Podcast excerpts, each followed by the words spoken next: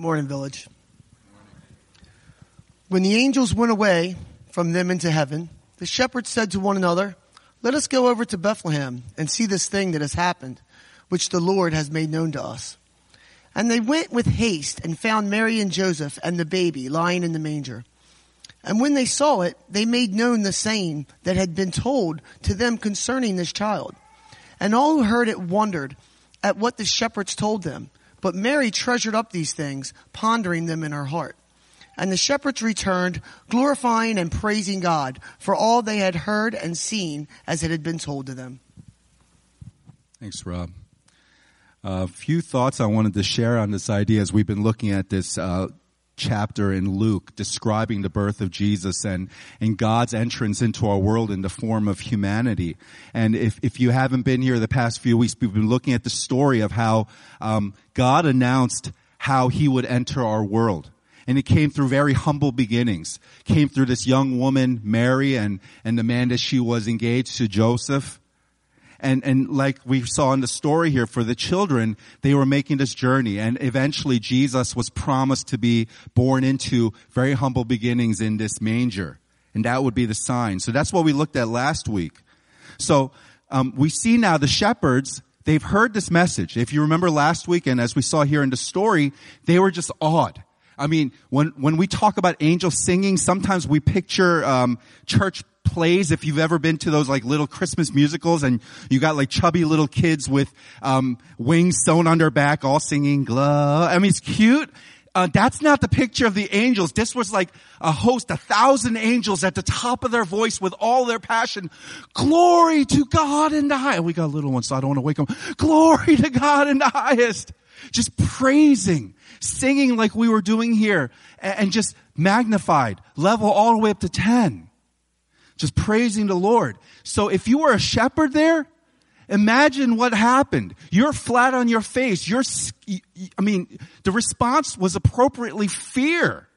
But now they get up and we see how they responded as Rob read for us.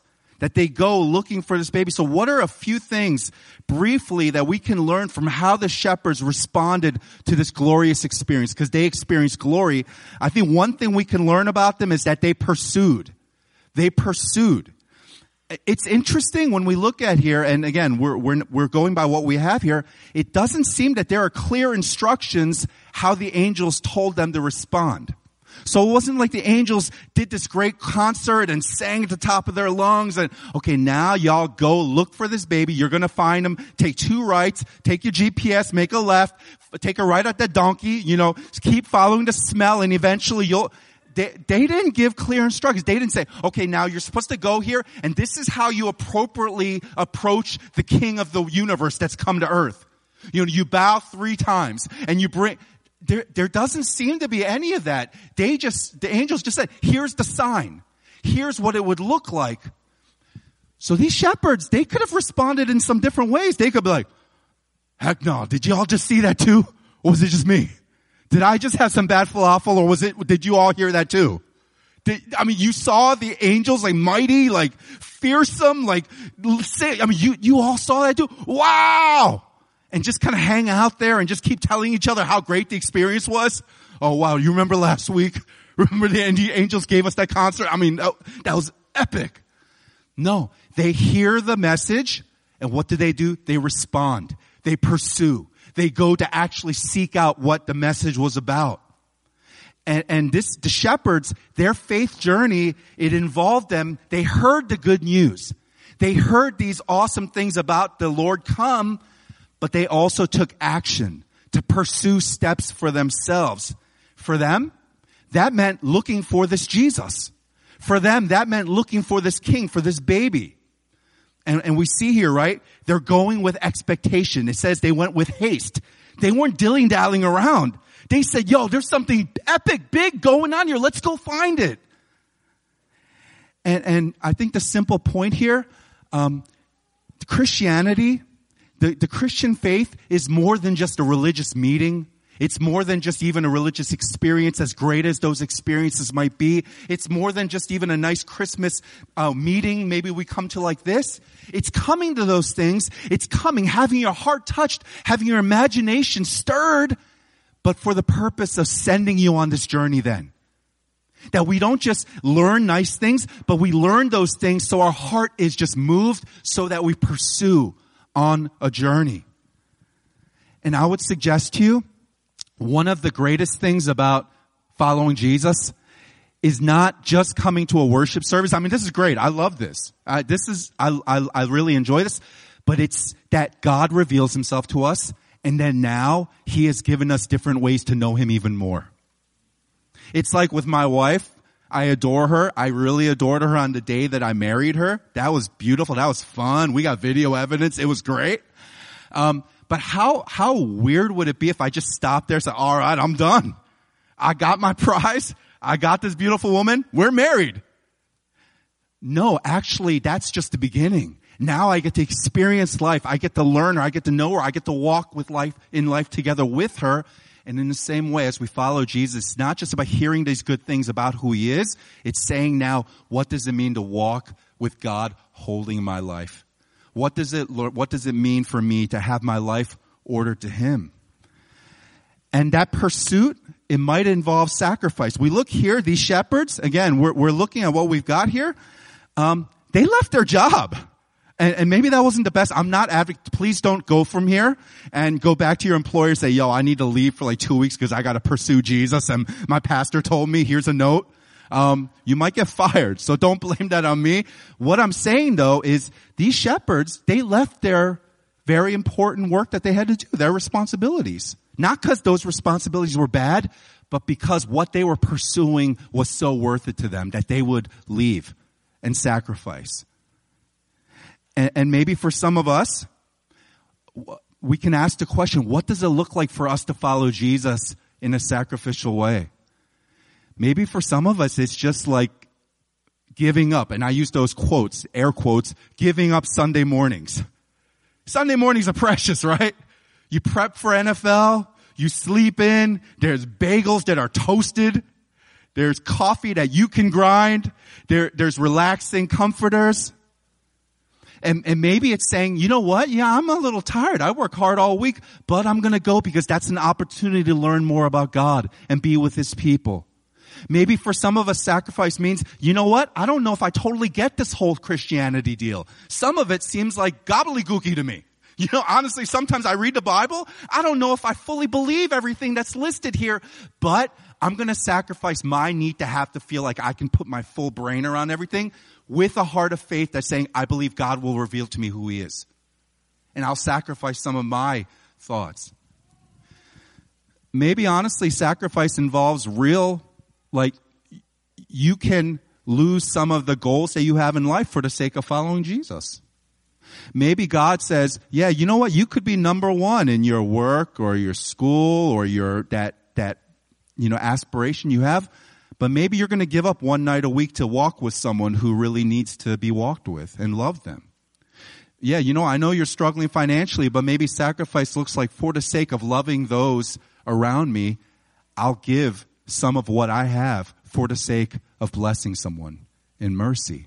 So maybe following Jesus involves sacrifice. But can I suggest to you that just like we see here with the shepherds, that the sacrifice is worth it because the reason we sacrifice is worthy. Yeah, it might be sacrifice, but when you look at why you sacrifice, you oh yeah, that makes sense. Oh, that, that makes sense. He's beautiful. He's worth anything I have to give. So we see that the shepherds pursued. We also see that the shepherds, they uh, participated. And I, I, imagine these shepherds wandering through Bethlehem because again, uh, maybe God gave them some instructions. It doesn't look like it. He just said, this is what it's going to look like. So I imagine these shepherds wandering through Bethlehem, probably about a mile from where they were, seeing these angels and like, all right, nope, just a cow, keep moving. Nope, a lot of donkeys here, no baby. And, and just going like manger to manger, stable to stable until they found it. They eventually find these new parents and this little baby lying in a manger. And obviously, they need to explain why they're there because they can't just come in and hang out there and, and, you know, mom and dad are looking, you see these guys just like coming in and I can smell the sheep off them and they're just like standing here. I don't know what they're doing. They had to explain why they're there. They explained what the angels told them, why they came to see this little baby. And, and they need to explain what led them there. In verse 18, you see the response to it. Cause I imagine them saying, yeah, we were watching our sheep. And man, this one angel appeared and he started giving us prophecy from the Bible. And then a whole thousand of angels start singing. And that's why we're here to see this baby. Cause he's the Messiah. He's the promised king. He is God incarnate. Verse 18, you see the response. And all who heard it wondered at what the shepherds told them. I think that's a polite way to say, what you talking about, Willis? You know, it, that's a polite way to say, huh? Like people are hearing this. They're like, say what? Seriously? Like you shepherds, the God of this revealed to you? And that's why you're here to see this baby. I mean, this, that little fat little baby that just pooped himself. That's, that's the king of the universe? Seriously? Seriously? That, that, that's why you're here? All who heard it wondered at what the shepherds told them. I don't know if they believed. Most of the people, but here's the significance of their participation. You see what Mary said here, or what Mary did here. What? In verse 19, Mary treasured up all these things, pondering them in her heart. Because maybe no one else, it meant anything to them that these shepherds were there. It meant something to Mary. And, and when they shared these things about the baby that was sitting here, as fat and cute and cuddly as he was, that it wasn't just a fat, cute, cuddly baby, it was actually the king of the universe. It affirmed to Mary that everything she had gone through, it was true. That everything she had experienced when she was telling her family, yeah, I'm pregnant, but I, I didn't have relations with, I, it, it's, I'm a ver, like, everyone that called her crazy, everyone that called her insane, everyone that said you're off, you're everyone that called her a liar, everyone that called her reputation in disres, disrepute, disrepute, and as she had gone through this nine month journey and finally had this child, it was affirmation almost from God saying, it was all true. Remember those songs I gave you back early on? That was true and now you're seeing the fulfillment of it. You have followed obediently. And Mary treasured up these things. How? Because a bunch of tired, old, perhaps smelly shepherds were the ones to affirm to her. God used them. God used them for Mary's benefit. And I guess what we can learn from the shepherds, your participation in the things of God matters. Every single one of us, and we talk about this at our church a lot, it's easy for church to just be about a few people who are doing quote unquote important things or vocal things. But the reality is every single one of us matters. And, and your story matters. And how God is working in your life matters. And I'll be very honest. For me, again, I love things like this. I love preaching and being with the people of God. But you know what encourages me and sometimes inspires me to keep going? When someone who I've never met in the church like sends me an email or comes up to me and says, here's how God is working in my life. I'm like, really? Wow. Praise God. And I'm reminded that God is at work and that every single one of us here, our journey, as sometimes difficult as it is, as sometimes lacking in faith as we seem it might be, and sometimes feeling like you're holding on by a thread. You don't know how your family's going to stay together, but yet you still cling to God, or maybe better, God's clinging to you. It's a reminder for me of how God is at work. And our participation, it matters. So we see that the shepherds pursued, they, they participated, and number three, they proclaimed. So these shepherds, they've explored, right? They've participated, and now they proclaim and worship. And there's this beautiful ripple effect because first we saw the angels singing, right? And I'm, I'm assuming that during this angel singing, the shepherds were fat, uh, face flat on the ground, just in awe. They can't do anything. And what do you do when a thousand angels are singing at the top of their lungs? Fearsome. But then now, as these shepherds have experienced the message of Jesus and seen him themselves, they too joined in singing. Now they can't help but do the same thing that the angels were, and they're praising God and proclaiming the truth as we see here. And notice, I, I love this part here. Notice that their worship, glorifying and praising God, it's tied with them returning back. We see that here, right? It says that, and the shepherds returned in verse 20.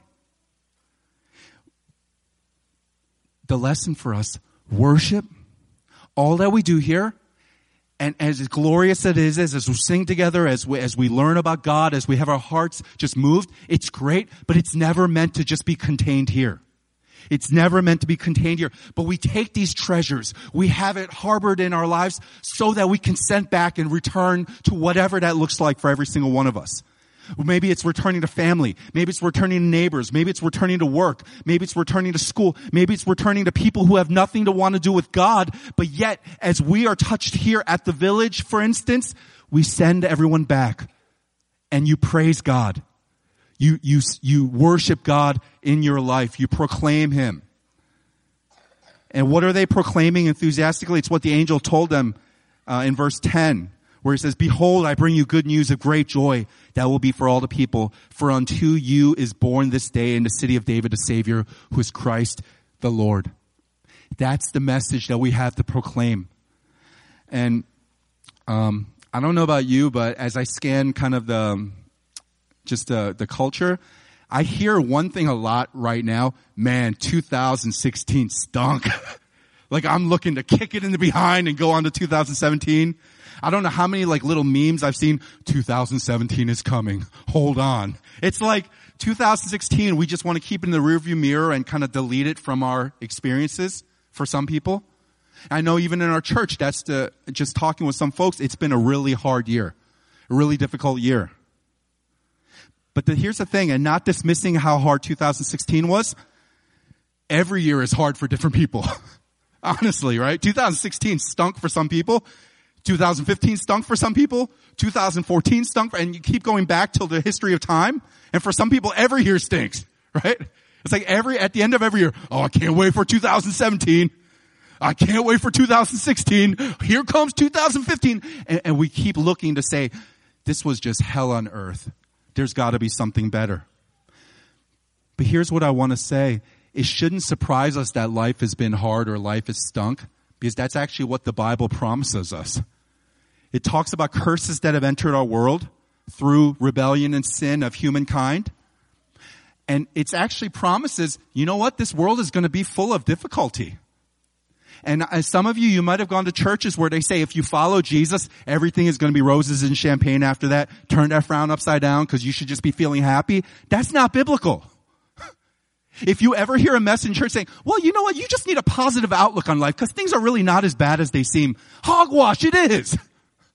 This is a broken world. It's a hurt world. It's a world that's broken along strife in so many different ways. It's a world where disease just wrecks our bodies. It's a world where loss is too common. It's a world where the sting of death affects every single person. No one escapes that. That's the world that we live in. But guys, that's why Christmas is so significant with coming of Jesus into this world that so many of us want to escape from. I don't know about you. There's some days I wake up or like, all right, Jesus, I'm ready to come home. this is rough. This is where I'm waiting for glory. I'm waiting for into a world like that where some of us just want to run away and find an island by ourselves. Because of course we don't sin, so we would never have any problems, right? into a world like that, Jesus entered the world, fully knowing what it was to be with us. Ultimately, to be our hero by conquering the brokenness of death through his own brokenness and death on a cross and his glorious resurrection from the dead. That's who Jesus is. And guys, just with the points we said, he's come to pursue you in your brokenness. I don't know if any of you feel broken. Maybe it's just me.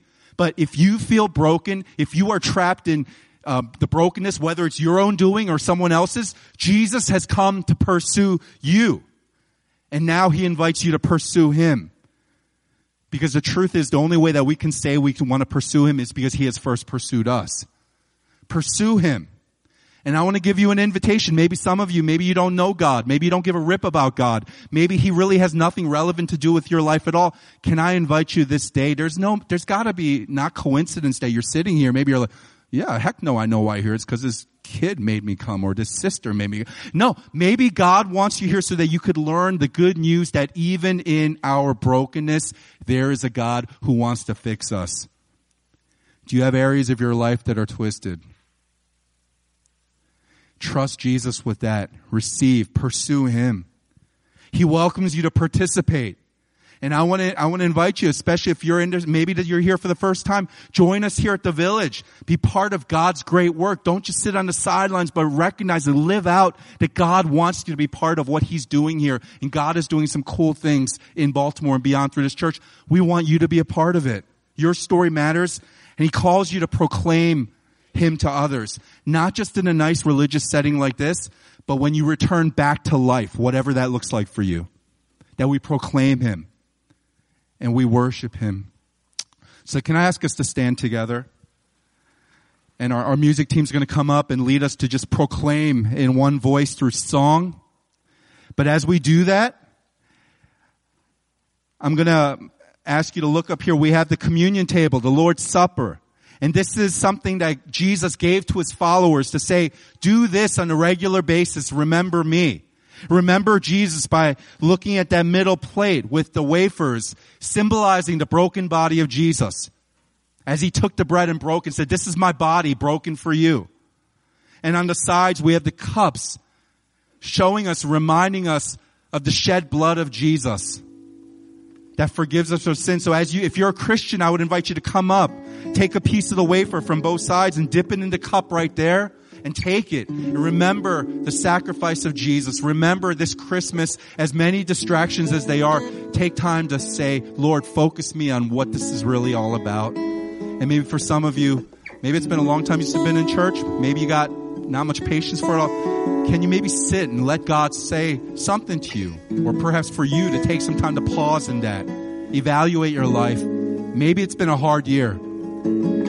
I'm not saying follow Jesus and turn that frown upside down. 2017 will be, no, but He will make sense of your life as we put our life in Him. So let me pray for us. Lord, help us as we worship this day continually and remind us that worship proclaiming you is not just something that we do in a, in a meeting once a week, but like the shepherds, when we've experienced something great, when we've experienced something grand, when we've experienced something beautiful and awesome and magnificent, that the King of the universe would humble himself and come to our earth as broken as it is so that he can fix broken things. Lord, help us to experience that so that we have something to take with us to a world that's broken, our city that's in need of hope, our world that's in need of hope. Send us from this place with that same message, Lord, just like the shepherds as we go back. So help us right now as we worship and see you. Lord, we thank you for this great gift.